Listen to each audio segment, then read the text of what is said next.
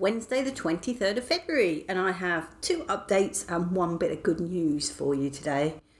First update is my course last night, Premiere Pro. I started that, and did I learn anything? Mm, I'll be honest, I didn't, and I was a bit of. I was.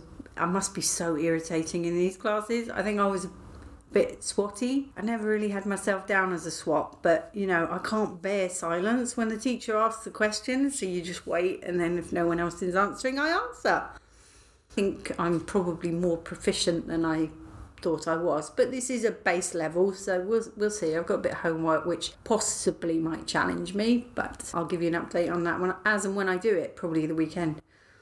The other update is on little Loki he's had his visit to the Royal Veterinary College. I got this update last night actually, but it was after I'd already done my recording, and it's got the sweetest picture of him having his MRI and CT scans.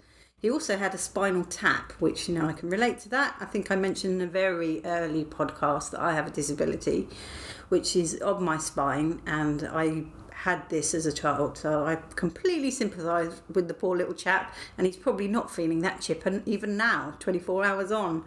But I'm going to put a link of the article in the show notes, and if you just want to look at the picture of little Loki having his scan, oh, anyway, that's him. I'll keep you posted on, on how he's doing.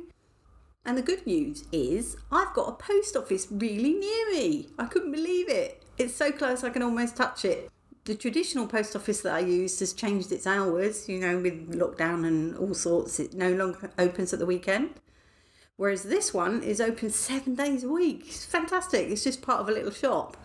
But I'm so excited. See, this is my life now. I get excited about post offices opening near me. But hey, what can I say? I like writing letters.